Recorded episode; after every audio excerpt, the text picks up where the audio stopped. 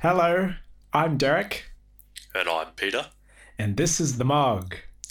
In this podcast, one of us suggests a beloved movie from our childhood for the other to watch, and then we talk about it.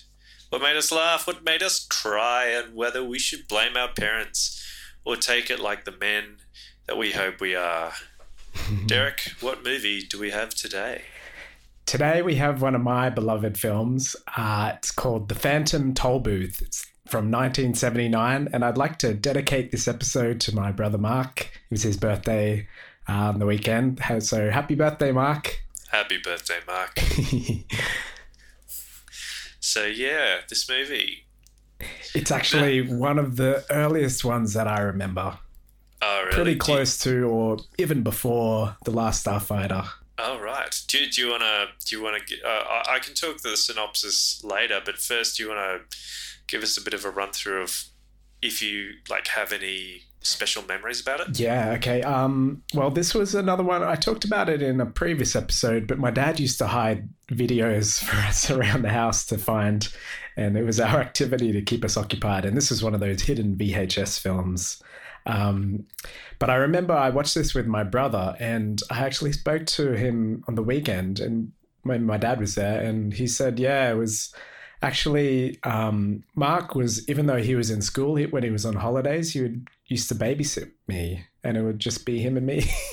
like, All right. he was in grade two, so he would have been seven, solely looking after me. So this is. Wow, that's yeah. responsible. I don't know how they got away with that, man.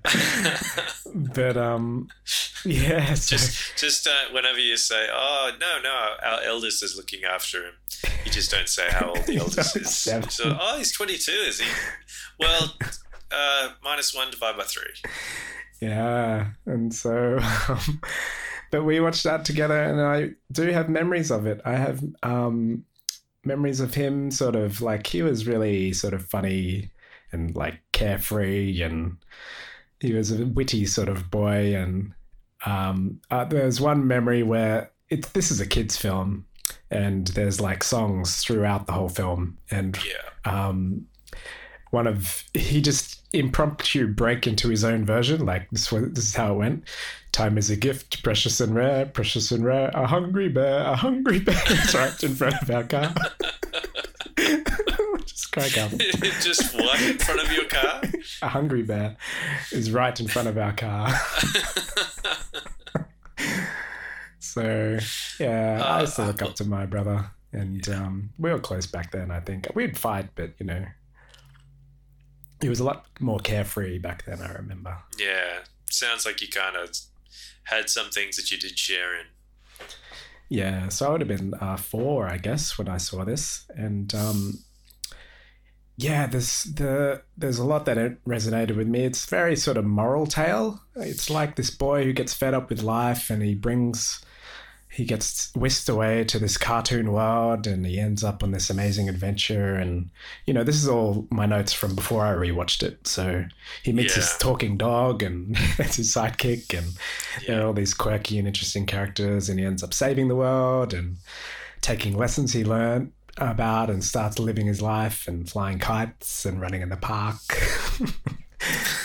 um, and it's something about the end of this film that really sort of gets me. It's like Oh, really? saturated with color and that that music's sort of like Burt Bacharach, really sort of Yeah, I know. and That just comes in all of a sudden. you know, it's- when it's in the real world, it's like 90s, 70s. seventies. Straight away. but it's super saturated and like really sort of cheesy but i i find that moving and when i when i you know on a really sunny day um when i'm out i sort of still think about that scene like if i'm out in the park Like or the- something and All right. Yeah. Oh, that, it just sort of whisks me away and i start daydreaming oh gosh, man. Yeah. So- it's it's a it's certainly you said it's a very sort of moral film. It's an incredibly moral film. yeah that's really what it's It's- all about isn't it It's very incredibly super duper absolute moral film. because you've never seen this hey or heard about it I think not because I think I would remember this a lot better. Yeah. Uh, this this hits you in the face with morality. I was actually a bit worried about how you'll take it on the rewatch because Yeah, uh, it's a kids actually- movie, but it's sort of But it, it's it's actually as a kids movie, I can totally understand it because you know kids rewatch stuff over and over and over again. So there are pieces in this that um, you would only pick up on eighth, ninth, tenth, twentieth viewing. You know, the, there's wordplay, there's Mm. all kinds of stuff going on in this. It, it's it's absolute saturation of people talking and, and and stuff and morality and there's lots and lots of lessons. Yeah, oh my god when you put it that way. But this I is like this is all absorbed over many many viewings for me. Yeah. yeah that, I can completely understand that. But it's- I, I yeah it's part of my moral fiber. yeah I, well that that actually puts a few things in a perspective for me. But yeah, uh, I guess what I should do is give you a synopsis okay. of this of this this film. So there must have been a period of time when they were doing movies where they were interspersing live action with um, cartoons. Mm. I remember there were some Disney films uh, that did it. Mary Poppins. Um, Mary Poppins, uh, the Bedknobs and Broomsticks. Oh. This one was uh, it was at the beginning and the end, so at the tail ends of the film is the live action, and it starts with this intro of him sitting in his classroom being deluged with le- lessons and uh, information. He looks completely disinterested, and you wonder whether he's taking any of it in. Considering later on how much he actually remembers, he, he must be taking in the information through osmosis because he looks like a root vegetable at the beginning of this film. And what I found interesting was they almost did the same thing that they did in the toy, except it was a boy instead of the um, instead of uh, the guy on the motor uh, on the uh, cycle, where he's walking through situations that are dangerous, not realizing that they're dangerous, and you know Mm. narrowly averting um, Fire trucks. getting and- killed or fire trucks, yeah, buses or Mm. And then it's got this 70s groove song of what's to become of Milo. yeah. With quotes like, What's to become of Milo if he'd only try? Mm. So anyway, it, it he finally gets home and and he sort of wanders around, grabs a cookie, and just lies on the couch doing nothing. And then the phone rings, and his uh, friend is there, Ralph. Ralph, Ralphie, Ralphie baby, and um, they're having an existential crisis. Um, I didn't realize nine-year-olds had this, but they were talking about how the meaning of everything, and Yeah. when they're at school, they want to be someplace else, and I like Ralph. He just agrees Really- with everything Milo says. He's just so sympathetic. he's the perfect friend. Perfect friend. Yeah, but anyway, so while they're on the phone, I think a, a- gift comes through, just appears, and he unwraps it. Out comes his toll booth, and the toll booth starts talking to him and saying, Where would you like to go? You can go any place. And he goes, I don't know. I don't know where I want to go. So it gives him a map. And he says, Oh, the castle in the sky looks good. And then it does, you know, its thing where there's a transition from live action to cartoons. Yeah. So this is where it really just it's one situation after another, and um, so he's in this car to drive through um, this world. Uh, he's trying to get to Dictionopolis to get to the castle in the sky, and every time they say castle in the sky, there's thunder and lightning. Castle in the Air, I think it is. Is it castle in the air? Oh, I'm sorry. I think it might be. I, I apologize. That was, yeah, yeah, got to get that one right. Sorry. Um, I, I mentioned that because I was going to name my. You, you've been to my apartment. I was going to name it the Castle in the Air after Oh, this really? film. Yeah, but I changed it to Cloud City because Alex said that would make me Lando Calrissian. Cloud City. you got to grow a mustache, man, for that. Wear a cape. But it was going to be Castle in the Air after this film. Oh, okay. Well, that's that's um, yeah, that's understandable. Where, where I mean, you have to go through king, um, a certain place uh, to get there, so and that kind of represents all the demons. So, um, Sorry, keep going. so no, no. Uh, so anyway, he's driving along, and this cop comes up and stops him, and he's yelling "guilty, guilty, guilty." You know, he's just accusing him of being guilty of everything that he says. Mm. And uh, then that guy goes off, and then he's driving along, and then he meets the weatherman. Well, the bit I liked in that bit after the Yeah. rewatch was, "Do you want a long sentence or a short sentence?" he Oh, goes, yeah, "I'll take a short sentence." Yeah, yeah. He goes, "I am. It's the shortest sentence I know." oh my god, There's the so wordplay. A- Actually, I think you're going to pick up a lot more statements and just interesting tidbits than I did because I only watched this once and I had Yeah. subtitles and I still was overwhelmed Yeah, because wow. there was so much wordplay going on. And I was, I was just spending all my time just trying to make sure I got all the plot points in there. Yeah, true.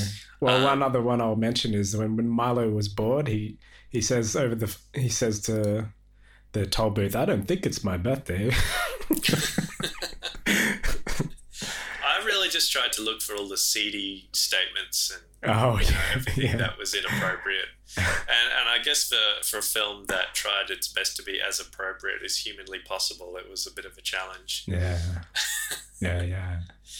So anyway, he's going along, drives through uh, off from the policeman and the guilty cop, and um, and then he starts to get all you know slow and tired, and then he gets trapped in place with the Lethargians who sing a song about The doldrums. the doldrums, yeah, living in the doldrums, the benefits of doing such, and everything starts to sag, and everyone's sort of falling asleep. And there's the a dan- song, song in each each little area. Yeah, there is. There's a song in each area, and sometimes you're not even sure if it is a song at first. yeah, um, like the the music's playing, but they're still speaking. yeah. Um, it's sort of like some are more sing-songy than others, but it's definitely not a Disney type. Yeah, it's like it's got really surreal scenery that I always remembered. Um, and like even it's actually got like Dali's melting clock at one point, Yeah, it does. and um, yeah, it's just like some of the characters they don't have faces and things like that, and it's very bizarre. Yeah, it's it's like it was by um, who's who's it by um. Chuck Jones, who did Bugs Bunny and Yeah, Flintstones, and and because- it had the voice actors in it from Yeah, like Mel those Blanc. cartoons as Bugs well. yeah, Mel yeah. Blanc, absolutely. Yeah, can- massive. as soon as as soon as you hear him doing his Bugs Bunny voice, you You know switch to that away. era, but it's so different than anything like of that era. It's Yeah. just like really um, left field, I would say. Well, it's based on a book, yeah, which um, I didn't realize, and the guy that uh, wrote the book, I think he really didn't like this. do you really? I don't know much about the book. Um, apparently, the guy was not a big fan Wow, of of the of the film. I imagine it would have been pretty polarizing. Yeah, so They got into the doldrums. they get into the doldrum and then the watchdog comes along so this dog comes along barking and His name's Tock. his name is tock and he chases them away and then he opens up his chest and there's a big clock and then he taps it and he closes it up again and Which makes perfect sense. yep yep well everything He's a this watchdog. yeah he's a watchdog that's right but he's also so well spoken and articulate. Like he's he's got a very you know, very articulate way of speaking. He says, I just love automobile rides. So then they sort of team up and they're driving along uh, towards Dictionopolis and they come across some interesting characters along the way. So the Doctor of Dissonance yeah. It was all about noise. and uh, yeah, about noise. And this guy loved terrible noises. And so he's sort of like one of those medicine men, you know, who talks up the use of taking certain medicines. In this case, it's the benefits of um, terrible noise, horrible noise. Mm. And what I found interesting is through all the morality of it, as they're they're kind of just sort of tiptoeing away, trying to leave while he's going on about how much he loves noise and all the crashes. And the dog shoplifts. he just steals his laughter. He just steals his laughter. I might need this. Yeah. How convenient. Yeah, convenient. convenient. I'm going to take laughter. There you go. yeah. That was probably the uh, one of the only things in it that I saw and thought. Well, I oh, went on to become a young kleptomaniac. So. I well, yeah, I can I can totally see that. You're very articulate, well spoken, and uh, very uh, dodgy hands. Swift fingers. You got to pick a pocket or two. Yeah, yeah. yeah. so they keep on going. Well, sort of it gets into these two two areas. There's the words and the and the numbers. Yeah. Dictionopolis and uh, I can't remember the name for the maths ones. So there's two Oh, rival Digitopolis. kings. Digitopolis, that's it. And there's two rival brothers. They're but they're both kings. Um, Yeah. And words and, and numbers, and they're not getting along. Yeah, because the the world only needs numbers, or the world only needs words. yeah. I can't comment on all this because I just take it as like as the word of God. you know? it's just how it is. Yeah, But I but I wonder like how it holds up to someone, you know, who's watching it as an adult. Is it a film that an adult can get into? You know how like Pixar movies they have like a, a little sub you know, like an adult sort of sub level which Yeah. adults can laugh at. Kids win. I guess in a way that's what I was looking for out of this film. And for a film that focuses so much on wordplay and the meaning of words, it was very for kids Mm. in terms of its lessons. It was like something that compressing a whole bunch of lessons into one film, laying over some psychedelic visuals Yeah. and uh, just having the importance of words, the importance of numbers, and they meet the spelling bee and the humbug. So all of the characters are based on a play of words, pretty much. you know, watchdog, spelling bee, humbug. I liked Humbug. He was um he was like the comic relief sort of. Yeah, he was the comic relief. And he wouldn't get along with the bee and he would say things like Begone odious wasp. Begone didactic drone. but for a humbug, he was pretty. He was pretty sprightly. yeah. Normally, when I think of a humbug, I think more of that doldrumsy type thing than a, the uh, one adult thing that I did pick up was that they sort of made him like a bit of a camp character because That's true. later on there was um, one of the evil things. I don't know. Well, I can just jump to it, I guess. The terrible Trivium. He says, "And that handsome gentleman." And Humbug fixes his hat and his Oh collar. yeah, that's right. That's right. He does. and he and he says something about Milo. Um, is that's a fine, manly little boy. oh my gosh. And then he gets converted at the end into this like pink outfit. And he looks at himself and he goes, Egad, I'm gorgeous. yeah, Uh, yeah, uh, yeah. You're right. He sort of was the comic relief. But camp. Yeah, but camp. They finally get to Dictionopolis. They meet the king. No, before they meet the king, the cop comes back and sends them to prison for six million years. Mm. Uh, and that's where they meet uh, the witch, who is the sister of the weatherman. Yeah. And uh, she's nice and tells them the story of the falling out between the kings and the fact that uh, there are these two princesses, Rhyme and Reason. And that's really what gave cohesiveness in the kingdom. I'm trying to use that word instead of Rhyme and Reason Mm. because that's what they're called. Yeah, yeah. Um, and they're all, and they've run away into the castle in the sky. Yeah. So we then have our plot, which is Milo and his friends are going to save the princesses from the castle in the sky and restore order to the kingdom. That's when they convince each of the kings to let them go and do that Yeah. And uh, and to make amends. And there's some interesting things along the way that happens. They fight the demons and they finally meet the princesses. Everyone's happy, and then Milo goes back into the real world. Yeah, you pretty much nailed it. Yeah. So if you were going to sell this to some a friend, say me, um, to say you really should watch this film, how would you sell it? Well, it sort of goes back to just those memories I have of just it, it, felt really adventurous to me. Like I used to daydream as a primary school kid about there being like a fantasy world outside of the world that I knew. I always used to feel that way. It is very was- imaginative. It's a very imaginative world, and I think And I I can completely understand that tapping into the creative types.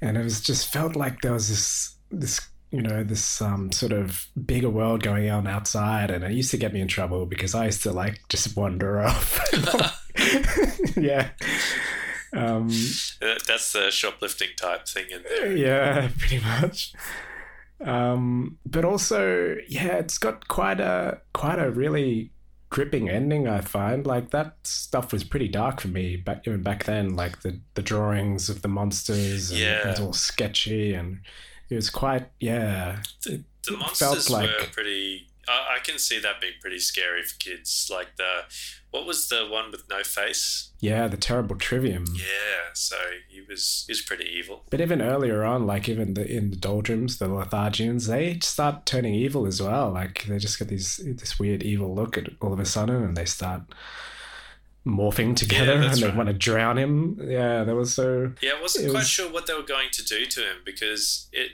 I wasn't sure if they were drowning him or just you know. Trying to keep him there forever Yeah, yeah. yeah But actually, the um, the terrible trivium. He had some of the best quotes though. He said there, and and it really, it really, um, it really stung me because it just all it could do would just make me think about my work. Where it says Oh, no. all these petty tasks and worthless jobs, so many useless things to do. it's all about your job he's got the humbug like en- entranced he's just repeating him Yeah, that's right. And, and uh, he gives them these tasks. One of them is he has to take this needle and break down a mountain. And uh, what was the other one? He had to have an eyedropper and empty a well. Yeah, Yeah. yeah. That sounds that sounds pretty relevant. Yeah. I still remember all those things as a kid. Yeah. And the, the hypocrite. I told you so. Overbearing know-it-all, Yeah. overbearing know it all. Um, threadbare excuse, yeah. and uh, Yosemite Sam is the voice of the demon of insincerity. Oh, yeah, yeah, When they get caught in the pit. I've seen that copied actually. That was used in Full Metal Full Metal Alchemist Brotherhood. They use that little, you know, he's meant to be a giant monster, but it's actually a little thing. Oh, really? Yeah, they use that. Oh. I don't know if it was from this. Maybe. I did see Hasta La Vista as they were leaving Kingdom of Words. Oh yeah, that little squire. I like that little Oh, guy. yeah, yeah. It was like they were all using eloquent entr- um, welcomes, and he would just go hi, Yeah. welcome, bonjour, and he goes hi, be there, ciao. so how did you find it watching it again? yeah, I'm still wrapped up as a kid. I Uh. can't actually disassociate it anymore. All right. It's a part of who I am, Yeah. so I'm the worst person to even talk about this film. with. No, you're the best because because um, I think that's the point. You know, if you get two people who've watched this film as adults who haven't had a real deep engagement with it as a child, you're only going to get one side of the story. yeah. And So, like, you know, Tock, he's got this wrinkly puppy skin. And yeah, ever since I saw that, I just wanted a dog, you know? yeah, it, it was very comfortable looking in a way, something you could cuddle. Yeah. Hey? and, um, you know, at the end with the fireworks and rhyme and reason, I guess we haven't really got to that, but, you know, they saved the day. Yeah, Um, and yeah, I still get sort of emotional Oh, at that, really? where all the old characters show up one by one and they're singing, you know, rhyme and reason will prevail. Um, and there's fireworks, yeah, it's kind of nice. And then it ends with that "No Hope Is Too High" Milo. They change the same song into Yeah. a different sort of vibe. he's an And he's running around he's, flying yeah, he's an inspired boy, and he um, once he gets out of the Phantom Tollbooth, he waves at himself in the mirror. Yeah, it's, it's um, and it's only been five minutes since he's been gone, and then Ralph uh, has to hang up the phone because it's happening at his end, yeah. and, it ma- and and that just made me think. Well, hang on a sec. Does that mean that him saving the day was is Ralph going to have to save the day now? Yeah. I sort of I sort of knew that this whole thing was a package just for Milo. It was just a lesson for him. I got that when I was young. All right. Yeah, because Ralph has to go through it as well. Otherwise, he won't understand. Yeah, unless he turns up and, and everything's hunky dory and he's still bored because uh, Milo saved the day. Poor Ralph. Yeah. But the big monster at the end, it still scares me. So what? Yeah, it like combined a whole bunch of things to become. Was it hatred or something? Yeah, this I'm not sure what it was called, but yeah, it combined. It showed all the words together, and yeah, it was just like this eel-looking dragon Yeah. type thing. And Tock goes and bites it, but he gets broken, Yeah. and I still get broken-hearted about that because Yeah. he won't wake up. Wake up, Tark! Wake up! Wake up, Tark! It'd be it'd be interesting if the tape broke before there was a resolution, Oh my gosh! Because you know we'd be watching all of these things on tape. You'd wear out the tape. Yeah, yeah, true, true. Yeah, I, I mean it. It's sort of one of those things where I feel like I'd almost have to deconstruct all of the the words and the discussions that ha- happened to to really have a deep conversation about the meaning behind a lot of it. But it definitely did sort of rub. It sort of you can categorize it as a kids' film. You didn't really engage with it. Yeah, Yeah. uh, I, I I would say it, I would say it, it just had so much that I um it went from one lesson to the other, and yeah, it was the my my, my wife um once again came up with the best way to explain it. She said it was intense in a really weird way.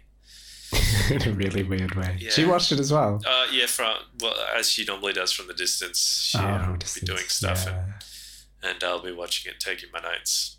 I really wish I had, um, because I know this is like a really important film for you. Like, um, Well, I think it's sort of. It's just the the. It did, like you say, it sparked my imagination. So things like the sunset and music changing colors and you know that oh, stuff. that was good. Just, yeah, where they meet the only sane person in the kingdom, which is the guy that. Um, he conducts like sunsets Yeah. and sunrises. And, the the music in it, the all the orchestral stuff, you can you can feel all of that um, Bugs Bunny cartoon music, you know, the, because that always Yeah, had definitely. fantastic orchestral stuff in it. it's like symphony stuff almost. Yeah. and it was interesting. It, it was really strange in a way because the beginning has this 70s groove music with people actually singing a song. And then when he's in the world, there's all this orchestral music, and everyone's kind of like half singing it. It's just like they, they don't have, they're not putting all of their all into it. It's just like, Ah, Milo doing server in the doldrums. Oh, okay. That probably doesn't make any sense because I can't actually remember. I, I actually had the subtitles on for this so I could follow it, and even then I could. Um, I sort of understand what you mean. Yeah, it was very yeah. On rewatching it, there was it did. I I was actually a bit worried about how it would actually hold up to an adult watching it. I look. I don't think it's something that's. I think it's something that's really good for kids um, because it's something that they can watch over and over again. Um, it I, it does have a bit of nostalgia for me purely because of the voices in it are very much from Bugs, Bugs Bunny. Bunny. And I Yeah. did like some. There were, there were pieces of it that I did enjoy. I did enjoy um, some of the stuff later on in the in the film. You know, where they meet the kings and the, everyone has to make a speech, and whatever their speech is, they have to eat it.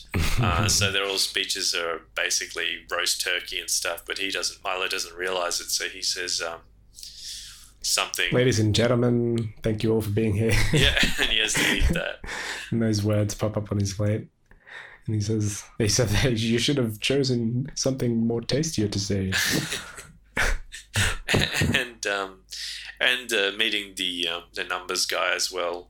Who's sort of just like when you meet. He's, I think he's the mathematician. mathematician. That's it. Yeah, I'll tell you what's important, and then he breaks into song. Yeah, obviously, that's what you do. Uh, yeah, and um, he has to convince him why he should make amends with his brother, and because they don't disagree on anything, so he has to he has to have an argument that'll convince him. And his argument is that if they disagree on everything, then they can agree that they always disagree. So Mm. therefore, they do agree on something, Yeah. and that breaks his head and he acquiesces. Yeah. I guess yeah, I remember things like the how he uses words and numbers to defeat the monsters. Oh yeah, that's right. He gets Yeah, given all all of the words and uh, phrases and meanings in the world in a bag, and um, a pencil which has all of the equations that have ever existed or will ever exist. Which I think is, you know, you don't lose that. That'd be pretty handy. and he may he like draws a four and then he puts words in it and he uses that like a bow and Yeah. shoots words. That's how he destroys hate and ignorance. Yeah. Yeah. So I guess yeah. Would you say you've been scarred by this? if I put Look- you through hell? No, this isn't the toy. Uh, but I would say that it's something that um, it didn't resonate with me as much as it has with you, though I can understand why it would. Um, Mm. it does feel very dense in all of the stuff that goes on. Did you get a sense of that sort of, yeah, that sort of um, unrealness, that sort of surrealness? Yeah, yeah, it was very surreal, very Alice in Wonderland, but even less cohesive. Yeah, I think that's what I really liked about this. It was just like it was very random. It was. I am a sort of random person. It's actually what inspired me to start drawing. Oh, really? Yeah, I can after seeing this. Yeah, I, I mean, it does. Like the landscapes are very out there. They're just he's on a road that goes up and down. There's nothing on either side of him, or you know, when he destroys um, the sunrise and everything's going crazy. There's all these lights and stuff going ballistic. Yeah, and the monsters they're all really sketchy. I was really Yeah, drawn that- to that. yeah, yeah, Yeah. There was a lot of thought I think that went into the creation of it. I, uh, but but I think that there was, uh, I think the, I think if there was an underlying plot that was a little stronger, I think it probably would have been more enjoyable as an adult watching it. Yeah, because it was very much you know going into he gets a new car and he drives and his the the plot of the film is then him going to the castle in the air. And that's basically all he's doing up until the point where they find about rhyme and reason. Mm, and then and that's like over halfway through the film yeah, and then from that point on they have a reason to get there. So i guess in a way that that's where the importance of of you know him being challenged in certain ways to push through and uh, and achieve this goal probably gives it a bit more direction. But up until Yeah. that point it's just been these cra- this crazy surrealist stuff happening. Yeah, um, it's almost to introduce the character, like they're introducing the character, the watchdog. He's just suddenly barking. He's suddenly there, and yeah, and he's the watchdog.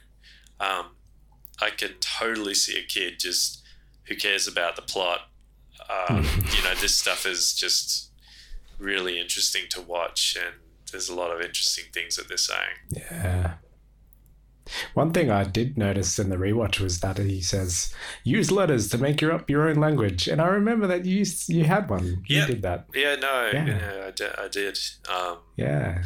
That's yeah, I, I, was. I was very much like you in, in terms of um, you know creating my own worlds and imagining whether it's science fiction or fantasy or new languages and worlds. I was very much like that as a kid. Yeah, Um, pretty amazing. I think this probably would have reson- resonated with me if I was a kid. But yeah, I- think um, as an adult, it, it doesn't have quite as much of a of resonance. Yeah, I still think it's an interesting film, though. Like, it's not just uh, it's not just another comedy film. Like, if I said, "Oh, you got to watch The Toy," you'd watch this. Oh, that's one of those bad comedy films you watch when you're a kid and liked. Hmm. Whereas The Phantom Tollbooth is a very unique film. yeah. And rewatching it, I would actually recommend it, but I would say uh, maybe don't focus on it too much. Maybe have it in the background because it can be a little intense. Yeah. That's my warning. Yeah. Um, But if you're if you got ADD, you're fine. yeah. What's the story? I don't know. Is there a story? I don't know. It moves along fast It moves along. you. Uh, yeah, yeah, yeah. I'm looking at the soundtrack, and the soundtrack's are Milo's song Don't say there's nothing to do in the doldrums. Time is a gift. Time is a gift. Something and something, something, something, something, something, something. Noise, noise, beautiful noise. That one, Yeah. that, it was funny because the point of that was that all these irritating noise, and it really did irritate you. Uh, word market. Uh, numbers are the only thing that count. Rhyme and reason reign. so I apologize. You don't need to.